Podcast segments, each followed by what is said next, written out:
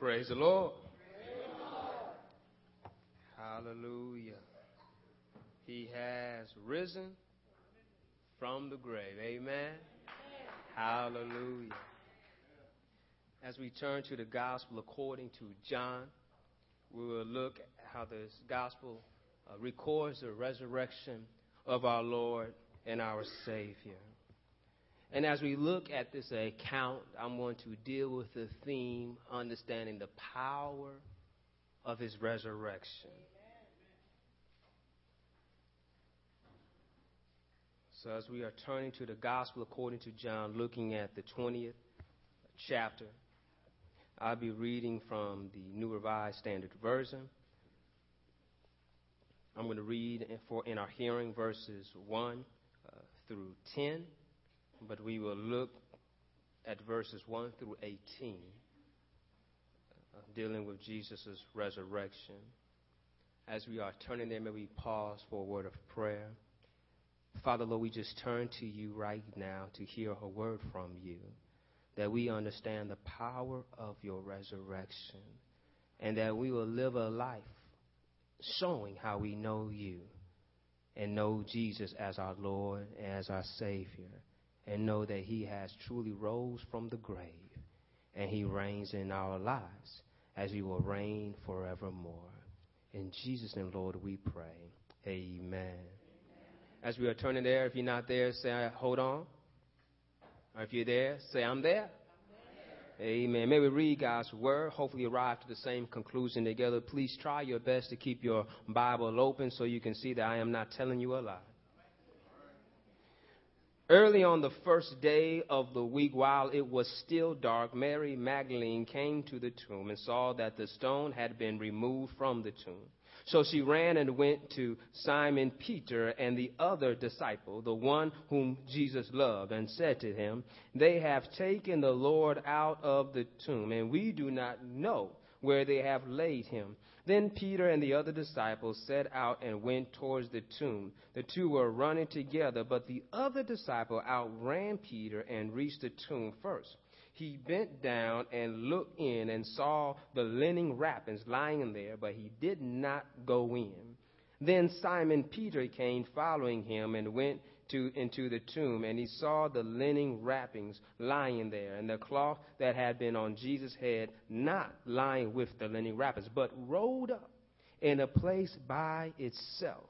Then the other disciple who reached the tomb first also went in and saw and believed. For as yet they did not understand the scripture that he must rise from the dead. Then the disciples returned to their homes. Amen. You may be seated. Thank God for the blessing of His Word. If you can help me announce this to your neighbor, talk and tell him the power of His resurrection.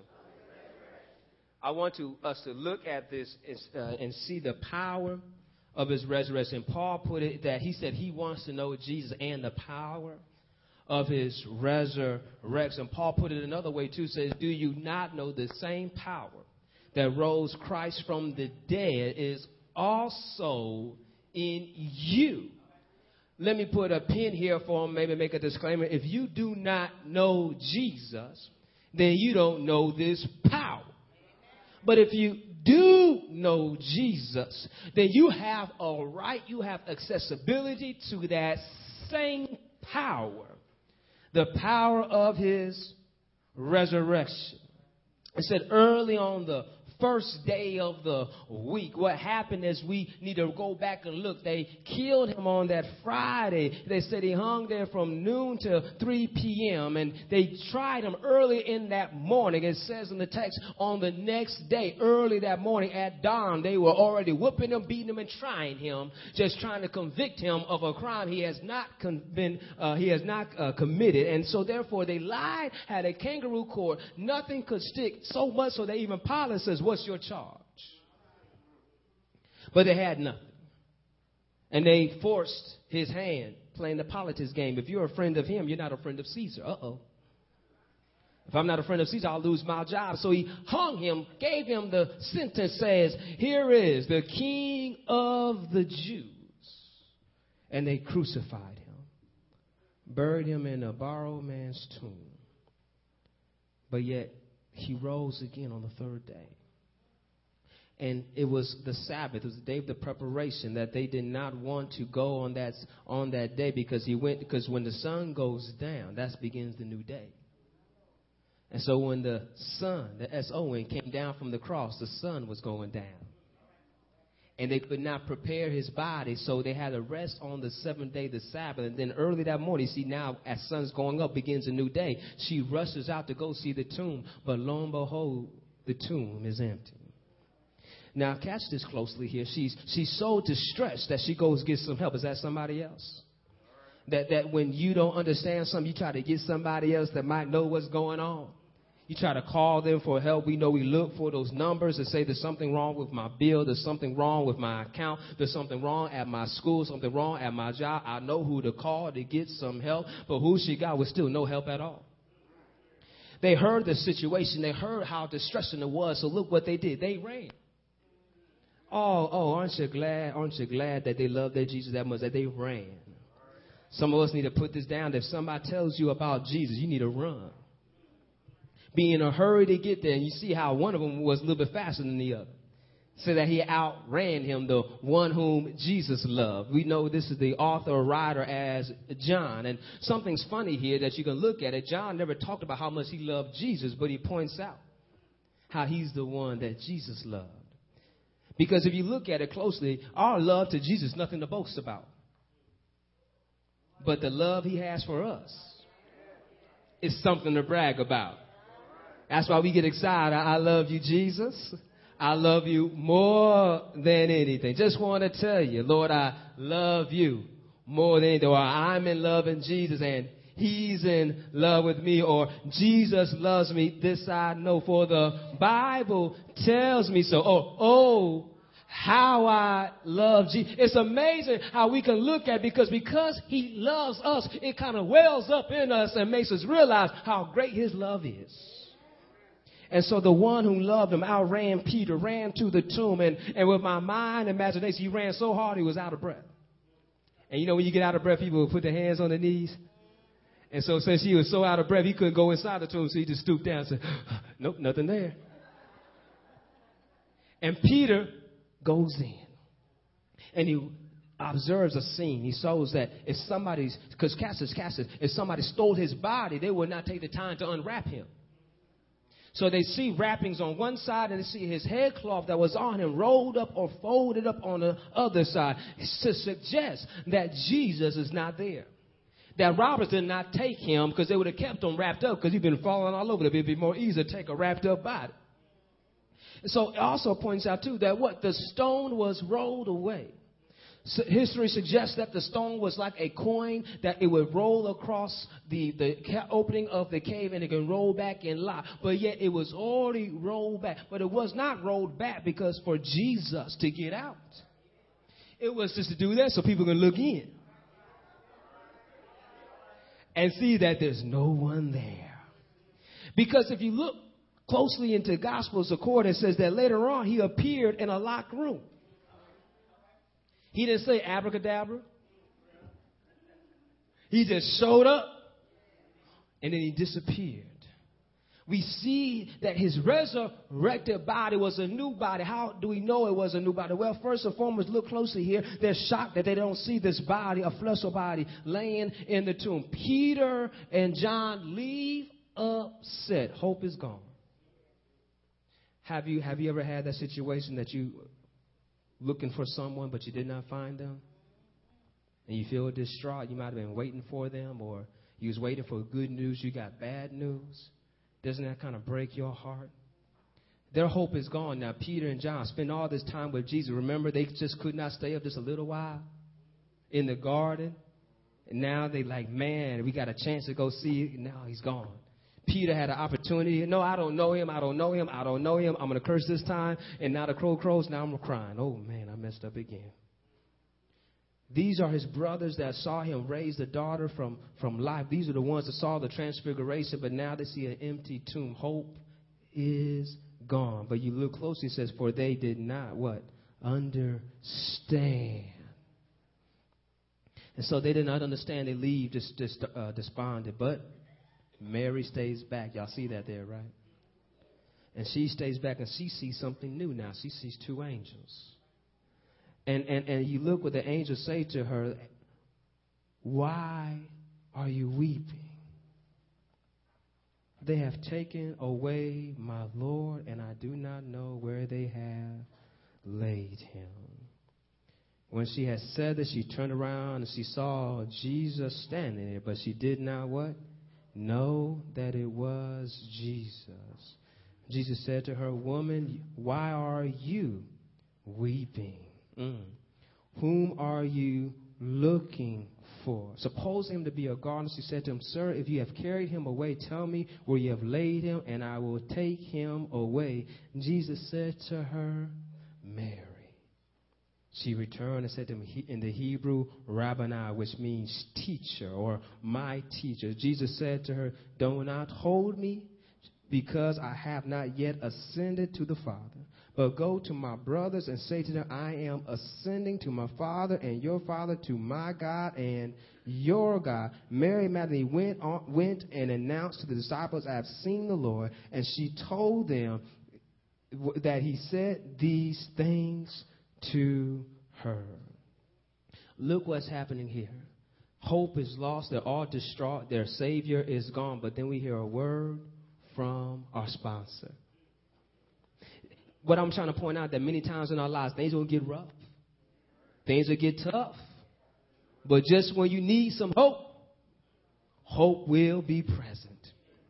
Look closely here. They could have left, gone. They went back to their houses. They went back to their places. They could have left. Mary was distraught, standing there just weeping and wailing. The angels asked her, Why are you crying? How does so and so, oh Mary, don't you weep? And then Jesus asked her, Oh, Mary, why are you weeping? She says, My Savior is gone. But Jesus goes on and says her name, and she heard and recognized the voice, and she cries out, Rabboni, my teacher, showing her affection toward him so much that she, she prostrates and clings to him and, and just so excited to see that he's alive. But he's letting her know, You can't hold on to me. I got some work for you to do. I need to go tell somebody else that I'm alive. Y'all catch that? If you know the truth, you you not just hold it on for yourself, but you need to go tell somebody else that he's alive. Because there's some people out there that are looking at some empty situations. Come on, somebody. They thought they had something. They found out it's not what they expected. They, they're looking for somebody, but somebody not show up. They're looking for anybody now for something to come their way, but you can let them know, I know somebody who sticks closer than a brother. Tell them, I, I know someone who's a present help in the time of trouble. I, I know someone that while you're in the midst of the storm, he can say, Peace, be still. You see, when you know Jesus, you know there's some awesome power to be grasped. One thing I like about this text, and it's, it's, it talks about Jesus says, I am ascending to my Father and your Father. My God and your God. What is that doing there? He's going down, letting us know that we can now call God Abba our Father. We are no longer servants or slaves, but now we're brethren. We see it, we see it a couple of places here. In Mark 14, 36, he was saying, Abba, Father, all things are possible for you. We see it in Romans 8:15 says, "You have not received a spirit of slavery, leading to fear again, but you have received the spirit of adoption, the sons by which cry out, Abba, Father." In Romans, in Galatians says, "Because you are sons, God has sent forth the spirit of His Son into your hearts, crying, Abba, Father." In order for you to cry out, Father, you first got to know the Son. And when you know the Son and the Son knows you, the Son says, I gotta go away. Hello. I gotta go up to be with my Father so I can send down the power of the Holy Spirit. And when you have the power of the Holy Spirit, you have the spirit of adoption where you can bow down on your knees and you can just simply say, Father, I stretch And you can look up to him knowing he hears your despair cry. That when you can't say anything else, you can just say, Father, have mercy. It's amazing to have a connection because why? He defeated death. He says, I have to ascend to my Father and your Father, my God and your God. Isn't it amazing how Jesus does not want to be selfish, but he wants to share the blessing that comes from the kingdom of God? See, the power of the resurrection does this for us. It gives us hope in the midst of despair. If you understand, if they did not understand, they had despair. But when you understand hope, when somebody comes buried in front of the church, and if they know Jesus Christ, you don't weep and wail. As if they're lost. As Mary, she's lost. You don't know what happened. He's gone. What's happening? But you could say, I know that my Redeemer lives. And since my Redeemer lives, I know there's a power of the resurrection. Power of the resurrection suggests to us, too, that in the midst of whatever we're going through, we know we can't live. Because Jesus says, I am the way, the truth, and the life. Jesus says, I am the resurrection and the life. He says, I've come to give us life and life what? More abundantly. But look what the enemy does. The enemy comes to kill, steal, and destroy. We have so much death all around us because that's the enemy's job. He's trying to kill and destroy. He, he tries to kill you physically as well as spiritually. How does he try to do that? He tries to destroy our relationships. He tries to destroy our friendships. He tries to mess with things that we place before God and tries to take those away. So that's why you got to be careful how much you love your job, you love your money, you love your car. Let, let that stuff be torn up and blown up. Will you still call on God? Because when you know the power of his resurrection, you could be just like Job, though he slay me. Yet I will trust him. Job's the one that said, I know my Redeemer lives. He had an understanding that no, I go through all these circumstances, through all these pains. I know there's going to be an opportunity to see him face to face. The power of his resurrection suggests to us through that our life is more than what's on this earth. Your wealth is not what you contain. We got to get hold of it that my wealth is not but what I can contain. Because if that's what your life was made up to, then you can have your best life now. Then what will heaven be like? Let's let that marinate for a minute. People want to try and have the best life now. But you can't have your best life now. We get caught up trying to live in this capitalistic society and we, and we love capitalism because we can profit and all that good stuff. That's great. That's fine. But our God's kingdom won't be like that. There will be no poor. There'll be no sick. Jesus says, in my father's house, there are rooms with many men. He says, I go to prepare a place for you. See, the power of his resurrection means this that I know I got a place where? Over in glory.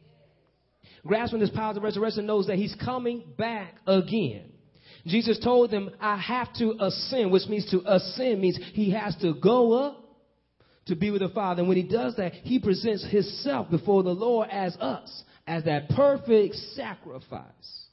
And we look here closely at the text. There's a couple of things we can find out here. Paul says we don't know what we may be, but we do know we will be changed. Jesus was not recognized at first. Catch that. Who knows why? Some says that some when one Lucas says he blinded her eyes, the other one didn't say Mary's eyes were blind, she just didn't recognize.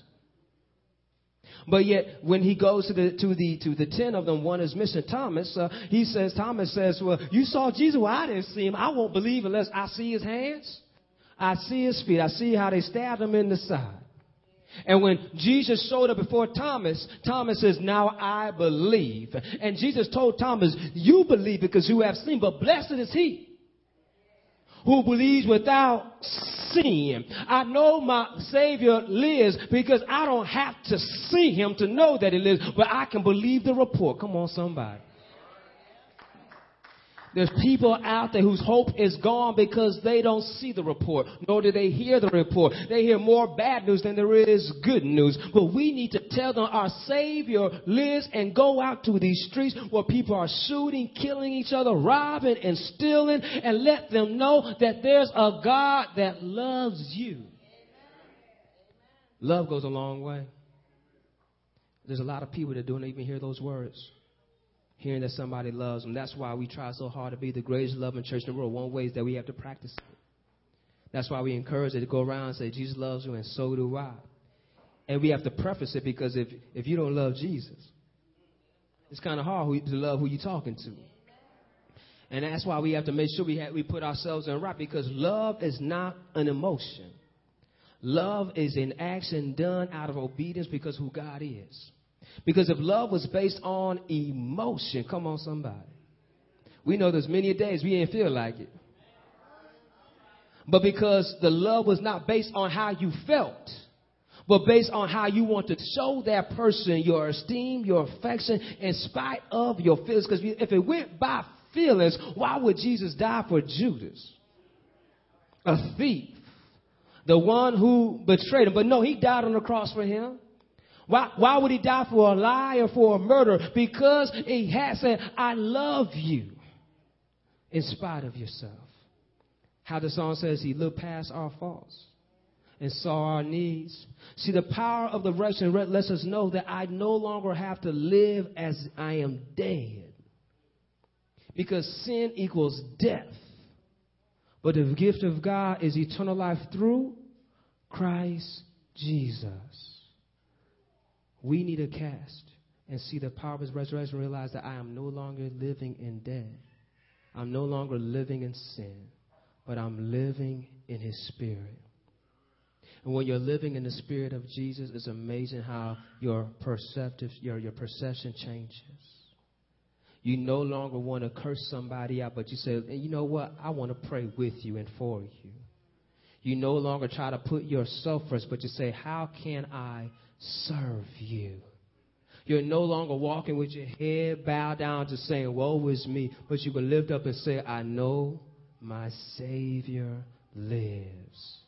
And because He lives, I can face tomorrow. And we can face tomorrow because we know who holds tomorrow in His hands. And catch this if He knows about tomorrow, He knows about you. He created you and formed you while you was in, still in your mother's womb. He knew your name. And before you was even there, He knew you before the foundations of the earth. How is that? Because God is real. He is the Alpha and the Omega, the beginning and the end. He is the author and the finisher of our faith, which points out to this that if He knows you're laying down and you're rising up, how much more is He concerned about your eternal life? The power of his resurrection. He says, I am sending to my Father and to your Father, to my God and your God. And Mary Magdalene went and announced to the disciples. And she, he told her, Go tell your brethren. We need to look to the left, to our right, and say, Am I talking to my brethren? Am I talking to my sisters? Am I sharing them the love of God? The power of his resurrection will help remove the pain of death. Tell your neighbor, death will be defeated. Your, the last enemy defeated is death, thrown into the eternal abyss, and then we will forever, who know the Lord and love Him, will be forever be with Him. And He will be our Father, and He will be our God, and He said we will be His people, knowing the power of his resurrection, knows that though I may be poor, though I may be broken, though my body may be failing me, I know that I'm going to get a new body. I know I'm going to have no more pain and no more suffering. See, it's hard to live in this life. I, I, I, I want us to grab. It's hard to live this life thinking about how we want to gratify ourselves now because this does not matter. Jesus said, I came to serve and not be served. I want us to grab the power of his resurrection. It's not for us just to shout right here in these four walls, but for us to walk it out. When we go to our jobs, when we go back home, when we go on vacation, when we go in our neighborhoods, that we let somebody know that my Lord is real. and He's real within me. And He showed me how I need to tell you that He lives. Who do you know that needs to hear this message? You need to go ahead and tell them He loves you. I'm going to close with this. Think about those who have death ever before them. You know for a fact that some of them you know won't live for tomorrow. You know for a fact some of them are just up to no good, and you and you just by God's grace happy every time you see them that they have not been shot, they have not been locked up, have not been caught in the wrong crowd. But we need to grasp and let them tell this person says, My God wants you to have life and have life more abundantly. He wants you to be dead to your sins and alive in Him. He wants you to know the power of His resurrection and know that with man is impossible, but with God, all things are possible. He wants you to know that He knows the plans for your life, a plans of hope, not a plans of despair. He wants you to know that He has made you from the foundations of the and called out your name for a specific purpose. In spite of what somebody else told you that you was an accident, you are a mistake. That is not true because God does not make mistakes. That's why you're standing here right now. And He wants you to know that there's life to be had, that there's a power inside of you if you call on the name of Jesus. And you can have healing, you can have power, you can run and not grow weary, you can walk and not grow faint, you can have wings like an eagle so you can fly above the storm. You will have the fortitude and the strength to stand when the enemy comes against you, that you can stand, that no weapon formed against me shall prosper. You can say all that because you realize it's not because of your power, but who rose from the grave with all power in his hands. You, you know, they put him down with nail marks in his hands, but he got up with all powers in his hand. They put nails in his feet, but now he has all authority and everybody's under his feet. We can say, I know my Savior lives. And that's what we need to proclaim in this city. And let them know that your life can change today. Because our God's that powerful. If he can make the lame to walk, the blind to see, sure enough can save you. For that's why he came. Cassius, Cassius, Cassius. He did not come just for the blind to see and for the lame to walk, but he came to set you free. Mm-hmm. Somebody else would have got excited about that. He came to set you free.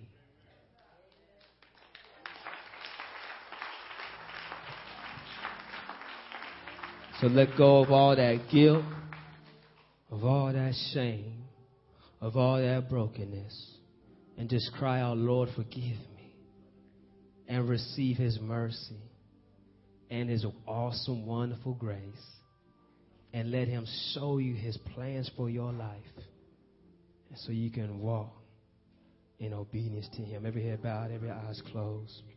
God, we simply come want to know the power of your resurrection, to know how we can live, Lord, truly in your spirit and not live dead in our sins. But since Christ has risen from the grave to defeat death, Father, Lord, no longer do we walk around defeated, but we walk with power, we walk with victory in the name of our Lord and Savior, Jesus Christ. If, Lord, if there's someone here who do not know you from the pardon of their sins, if they have not confessed with their mouth and believe in their heart that Jesus Christ is Lord, Lord, we pray today that they will confess right now. Repent right now. We thank you that you are able and mighty to save. And right where they're sitting right now, God, you speak to their hearts right now and you just tell them you love them. Tell them you care for them. Tell them that you forgive them for all their sins they confess to you and tell them that they can walk now and not be ashamed and live a life that's pleasing unto you. Oh God, minister them right now, Almighty God. Every head bowed, every eyes closed, no one's looking but me. If you do not know Jesus, you have not confessed him as your Lord, just raise your hand. Just want to pray with you. No one's looking but me. If that's you, just raise your hand. Raise your hand. God bless you. God bless you. You may put your hand out. We just want to lead you in this prayer. God knows your heart. God knows your heart. You don't have to repeat after me if you don't believe it. I'm just going to say it and just want you to hear it, hear it. Sing this, Dear Lord Jesus, I do believe you died to save me. And you rose from the grave on the third day. And Lord, I invite you to come into my heart and be my personal Lord and Savior. To set me free from my bondage of sin but to walk in your liberty. Because, Lord, I do believe that you have set me free, and I am free at last. Thank you, Lord, for your salvation. Amen. May we stand as in the hand of discipleship.